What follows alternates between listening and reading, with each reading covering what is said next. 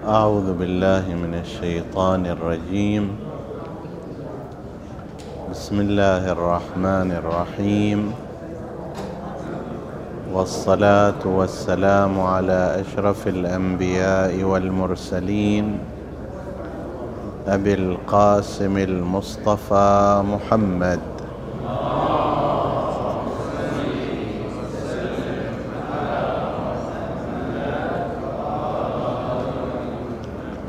وعلى أهل بيته الطيبين الطاهرين المعصومين المكرمين. السلام عليكم أيها الإخوة المؤمنون أيتها الأخوات المؤمنات ورحمة الله وبركاته.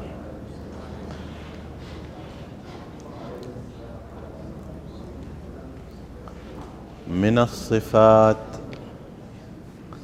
السيئة في الأخلاق والتي لها آثار سلبية على الإنسان في حياته الفردية والاجتماعية.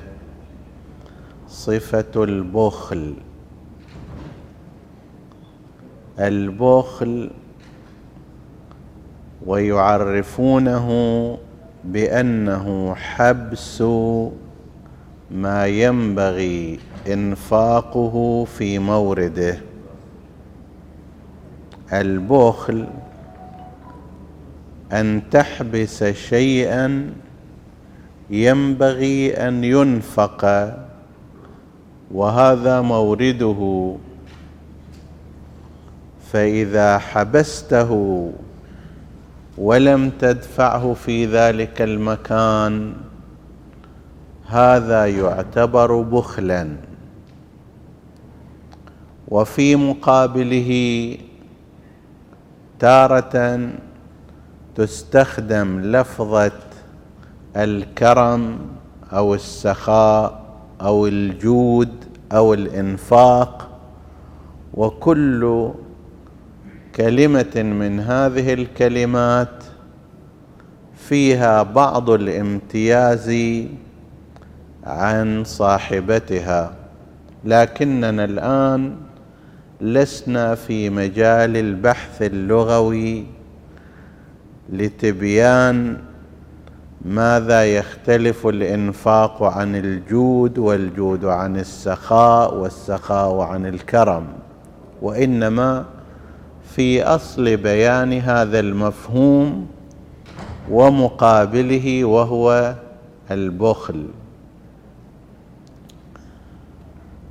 قد يكون البخل في الأشياء المعنوية وقد يكون في الأشياء المادية. ومن هذا ورد الحديث المعروف بين المسلمين جميعا من أن أبخل البخلاء من ذكرت عنده فلم يصل علي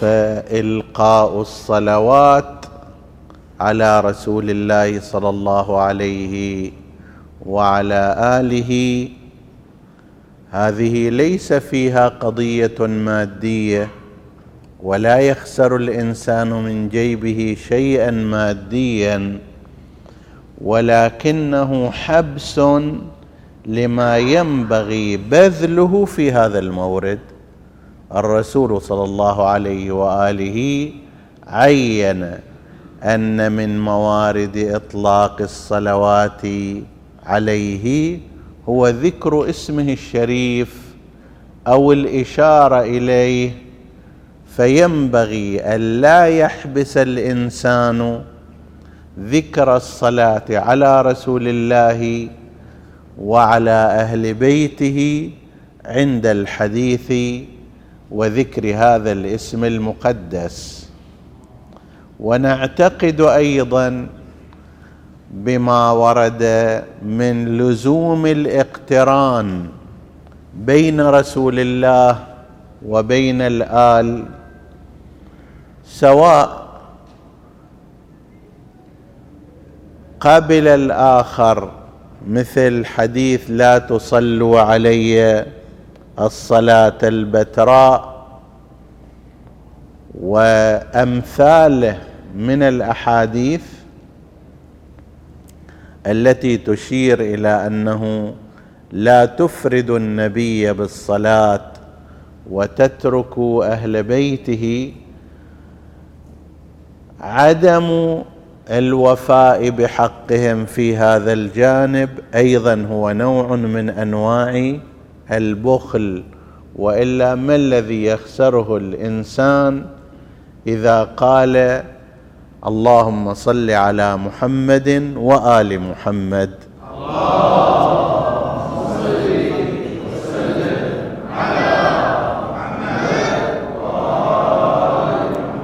حتى الذي يختلف في هذا الأمر لا يمكن أن يقول إن ذلك بدعة. غاية الأمر يقول مثلا أنه هذا ليس بواجب أو أن يقول الاختصاص لا ينبغي ولكن من البخل أن لا يعطي هؤلاء السادة من العترة الطاهرة حقهم في الصلاة عليهم وفي ذكرهم. فهذا حبس لما ينبغي بذله في أمر معنوي الذي لا يصلي على النبي وعلى أهل بيته مع أنه لا يخسر شيئا بل يربح شيئا كثيرا يربح ثوابا اخرويا ويربح بركة في لسانه وبدنه. وحياته على أثر إطلاق هذا الذكر وهو من أعظم الأذكار. ونفس الأمر لماذا مثلا نوصى بذكر الله؟ ذكر الله ذكر الله في جانب أخروي وهو الثواب وفيه جانب دنيوي أيضا وهو أن تكون حياتك مختلطة بذكر الله عز وجل وممتزجة بهذا الاسم المقدس وإذا كانت لو يكشف للإنسان الغطاء ليرى الآثار التي تتحقق على بدنه وروحه وعقله ونفسه عندما يكثر من ذكر الله لما فتر عن التسبيح والذكر. نشوف نمر في بستان.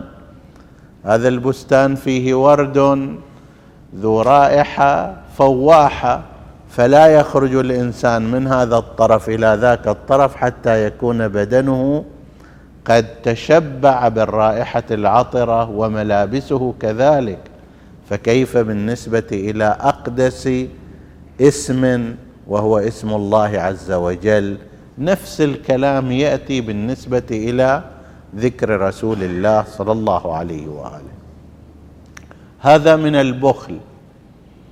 من البخل في الأشياء المعنوية البخل بالعلم وذلك بكتمانه أو بعدم بذله.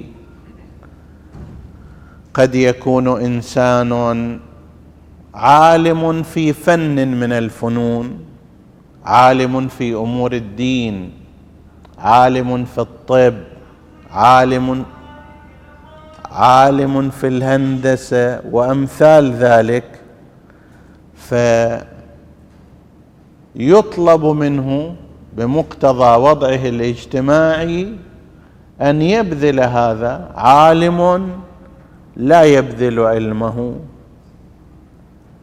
عنده معرفة بالأحكام فلا يلقيها ومعرفة بالعقائد فلا يبينها. هذا نوع من أنواع البخل ما لم يكن معذورا في ذلك. كتمان العلم بخل لأنه يكتم ما آتاه الله سبحانه وتعالى من هذا العلم. كذلك في الأمور الدنيوية. قسم من الناس تجد غيره قد يحتاج إلى هذه الفكرة إلى هذا العلم إلى هذه البصيرة في أمور الدنيا. موضوع طبي موضوع نصيحة في أمر هندسي. البعض يقول لك لا كل شيء بحسابه. طيب هذا عدم الإنفاق هنا وحبس المعلومة من غير مبرر واضح هو نوع من أنواع البخل. وقد يكون البخل في الأمور المادية وهو الغالب والكثير الابتلاء عند الناس. تجينا رسائل تجينا قضايا ومشاكل صريحة. أنا زوجة أنا متزوجة زوجي لا ينفق. مع اقتداره ومع تمكنه لا أستطيع أن أتكلم معه في أنه نحتاج إلى كذا وكذا وكذا والأولاد يحتاجون إلى كذا وكذا لأن ذاك اليوم تصير هوشة ونكد إلى المساء فأنا أسكت. زين. لماذا يبخل الإنسان في مثل هذه الحالة؟ والبخل حقيقة داء دوي وخطير. أعاذنا الله وإياكم منه. الغالب أحد أسباب في مثل هذا تمنع الإنسان من العطاء والسخاء. قد لا يكون مطالبا بأن يعطي في خارج بيته داخل بيتك على أهلك على زوجتك على أبنائك على بناتك. لماذا تجعل زوجتك وهي أقرب الناس إليك تروح تكتب رسالة إلى فلان شيخ وفلان سيد وفلان كذا تشتكي حالها وش أنا أسوي؟ وتستفتي هل يجوز لي شرعا أن آخذ منه من دون علمه؟ وهذه طبعا مو مسألة جديدة. تدرون أن هند زوجة أبي سفيان جاءت إلى رسول الله في نفس هذا الموضوع. أبو سفيان اللي كان اثرى من اثرى أثرياء قريش وهو اللي يقود القبائل القوافل إلى التجارة. مع ذلك كان شحيحا بخيلا. حتى جاءت زوجته هند وهذا الحديث عند الطرفين ثابت يعني هم في مدرسة الخلفاء موجود وهم في احاديث أهل البيت عليهم السلام جاءت هند إلى رسول الله صلى الله عليه وآله فقالت له يا رسول الله إن أبا سفيان هذا بعد إسلامه المفترض. وإلا قبل الإسلام الظاهر خمر على خط مواجهة ما تجي إلى النبي وهذول في مكة وهذول في المدينة. وكان في خط متخالفين فقالت له يا رسول الله إن أبا سفيان رجل شحيح فلا يعطيني وولدي ما أحتاج إليه. هذا في مقابل بعدين راح يقول معاوية من كلماته غير الصادقة وما أكثرها لو ولد أبو سفيان الناس كلهم لكانوا كرماء حلماء ولا هو على زوجته وعلى أبنائه ما كان ينفق. فماذا أصنع يا رسول الله؟ فقال لها بحسب هذه الرواية خذي لك وولدك بالمعروف. زين؟ اخذي ولكن بعد مو تستغل الفرصه أنه الرسول قال لي ف تأخذين المال بالمعروف بمقدار الاحتياج بمقدار ما يكفيك وأولادك. تصير هالشكل حالات يعني ذاك اليوم أكو هالشكل حادثة يتحدث فيها رسول الله واليوم أيضا تجد في الفتاوى نفس الشيء. تجد في الفتاوى أسئلة أفتحوا على الموقع أكثر المواقع للعلماء في هذه المسألة. وفيها سؤال يعني مو أكو نوع تارة مسألة هو العالم يفترضها وتارة لا المكلف يسأل عنها مسألة ابتلائية.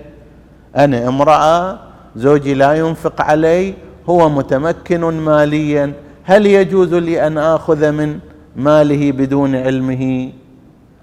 نفس مفاد خذي ما يكفيك وولدك بالمعروف أيضا جواب علمائنا. في حدود ما كان يجب عليه الإنفاق طبعا وإلا مثلا أنا فلانة أريد أشتري سيارة بس زوجي ما ما يعطيني أروح آخذ منه بدون أن يعلم كلا. هذا ليس من واجبه الشرعي. ضمن دائرة النفقة طعاما شرابا كسوة مسكنا علاجا بالمعروف. إذا لم يقبل ولم يعطي وتصعب الأمر على هذه الزوجة يجوز لها أن تأخذ من دون علمي لأنه حقها. ولكن مقيد بالمعروف وأن يكون في حدود ما يجب عليه الإنفاق. سيارة مو واجب عليه. فستان بأربعة آلاف ريال مثلا ليس واجبا عليه. أقوام فستان بمئتين ريال وهو يقوم بمقام الكسوة مثلا فليس واجبا عليه. أبو الخمسة آلاف والعشرة آلاف. سفرات منا ومناك ليست نفقة واجبة. لا في حدود دائرة ما يجب عليه الإنفاق شرعا. سؤال لماذا الإنسان تصير عنده الشكل حالة؟ لماذا؟ لماذا يقبض يده؟ اولا يحتاج الإنسان نفسه يمتحن نفسه في هذا إنه أنا إذا سئلت ليش ما أعطي؟ العادة العادة من الأسباب المهمة خوف النفاذ. الإنسان يعتبر المال ضمانا له للمستقبل ويخاف هذه الفلوس تخلص. أنا أقول قدامي الآن مثلا إذا أنا شاب أربعين سنة عمر إذا مثلي وأمثالي لا مو هالشكل. الشاب قدامه أربعين سنة عمر. زين هاي أربعين سنة. ماذا لو مرضت فيها؟ ماذا لو صار علي مشكلة؟ ماذا لو أخرجوني من العمل؟ ماذا ماذا إلى آخره؟ فأنا أخلي هذا المال نوع من أنواع الضمان. إذا قمت أعطيت منا ومناك ضاع هذا الضمان مني. هذا فيه أكثر من جهة. اولا هذا مخالف للتوكل على الله سبحانه وتعالى. إن الله هو الرزاق. الآن الله يرزقك في المستقبل هم الله يرزقك وأنت لا ترزق نفسك لا الحين ولا في المستقبل. إن الله هو الرزاق هو يرزقكم. الآن مو أنت ترزق نفسك مو عضلاتك ولا تفكيرك. لا تتصور أن ما قاله قارون شيء حقيقي إنما أوتيته على علم عندي تخطيطي عرق جبيني. لا. الله هو الذي رزقك. لولا أن الله يسر الفرصة ما ترزق. لولا أن الله أعطاك البصر ما ترزق. لولا أن الله أعطاك القوة لا ترزق. لولا أن الله ساق إليك الرزق لا ترزق. طيب فهذا اللي يقول أنا أخلي هذا المال ضمانة للمستقبل حتى لا أفتقر لا أصير مشكلة عندي لا كذا. كأنه يقول أنا الذي أرزق نفسي الآن وفي المستقبل من رزق نفسي هذا سأعيش. كلا الأمرين غلط. الآن الله يرزقك في المستقبل هم الله يرزقك. لذلك قال لأولئك الذين كانوا يقتلون أولادهم خشية إملاق. يوصل بالإنسان الحالة هالشكل أنه شنو هذول متورط بهالولد؟ جايني أيضا جنين وهذه من المشاكل اللي الآن. يقول لك والله إحنا ما كنا مخططين للحمل صار أن صار الحمل وإحنا ما عندنا قدرة على أن نوفر احتياجاته فماذا نصنع؟ سوي إجهاض. الله يقول لا تقتلوا أولادكم خشية إملاق خوف من الفقر وعدم القدرة على إطعامهم وما شابه. ليش؟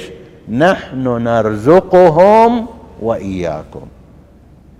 هم هم نرزقهم هذول اللي أنتم خايفين وهم أنتم رزقكم علينا. طيب في آية أخرى ولا تقتلوا أولادكم من إملاق. مو خشية. الآن عندكم فقر تروح تقتله تجهض الجنين. طبعا لما واحد يقول له إنه منو يقتل ابنه؟ لا كثير أكو هاي قضية الإجهاض. حتى في مجتمعاتنا المسلمة. في الغرب هذا أصبح قانون أصلا يتنافس حزبان في أمريكا على كسب آراء الناس بمجموعة أمور. واحد منها إباحة الإجهاض. الحزب الديمقراطي اللي الآن حاكم من برامجه السيئة وما أكثر سيئات برامجه. زين؟ أنه قضية الإجهاض في أي مرحلة من المراحل أمر قانوني وأي مستشفى حكومي تقدر تروح إليه وتجهض طفلها. الشهر الأول الثاني الثالث الرابع يعتبرون هذا حق من حقوق المرأة وتقدر تسقطه هو هذا. ان تقول لواحد تقتل ابنك من إملاق أو خشية إملاق ما حد يسويها. يعني يجي واحد يذبح ابنه هالشكل لا ولكن هو الاجهاض نوع من أنواع القتل. هذا من الأمور. شيء آخر يرتبط بالتوقف عن الإنفاق والعطاء أن قسما من الناس لا يعتقدون حقا. أن الله يعوضهم. الله سبحانه وتعالى في آيات كثيرة جدا مو على العائلة بل حتى على الإنفاقات الخارجية. يقول ترى أنت إذا تنفق هذا بعين الله عز وجل. وما تنفقوا من شيء فإن الله يعلمه. زين. يعلمه ثم ماذا؟ يعني يرزق فيما بعد. أنا أدري أنت تنفق. خب أدري تنفق أو ما تنفق هذا لا يشكل لك شيئا مهما ولكن الله الرازق إذا علم منك الإنفاق وقد تكفل برزقك ورزق من تعول وما من دابة إلا على الله رزقها إذا رآك قد أنفقت وعلم منك ذلك يعوضك ما أنفقت. ولهذا عندنا في الرواية من أيقن بالخلف جاد في العطية. إذا أنا أدري اليوم أنفق على ابني وعلى ابنتي وعلى زوجتي وعلى الفقير وفي سبيل الله.